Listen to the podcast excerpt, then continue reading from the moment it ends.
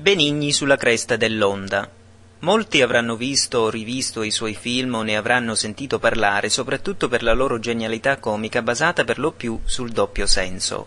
Roberto Benigni è ormai conosciuto a livello internazionale, specialmente per lo strepitoso successo ottenuto con il suo film Johnny Stecchino. C'è chi lo chiama il Woody Allen italiano e francamente sia l'aspetto fisico sia il suo carattere esplosivo e a volte nevrotico fanno sì che sullo schermo grande una tale somiglianza sia valida. C'è poi chi lo ritiene addirittura il Totò versione anni 90, per la sua comicità spesso improvvisata e a volte eroticamente un po' spinta ma piena di senso umano.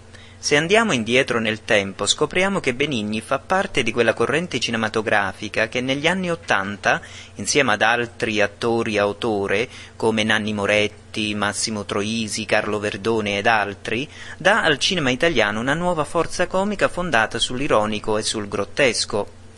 Nel 1982 Benigni realizzò Tu mi turbi, due anni dopo si associò a Massimo Troisi per dirigere Non ci resta che piangere e poi nel 1988 con la partecipazione di Walter Matthau Piccolo Diavolo. La grande fama arriva con il film già menzionato Johnny Stecchino che viene seguito dopo una pausa di due anni da Il Mostro, il quale ha ottenuto un successo alquanto minore a quello ottenuto con il film che lo precede.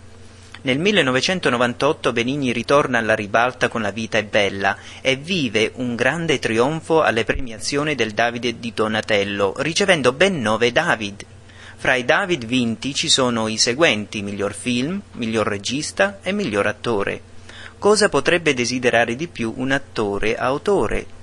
È per di più un comico che benché sia amato dal pubblico in genere, quando arriva la resa dei conti, solitamente i premi vanno a quelli che fanno cose serie e non a chi ironizza.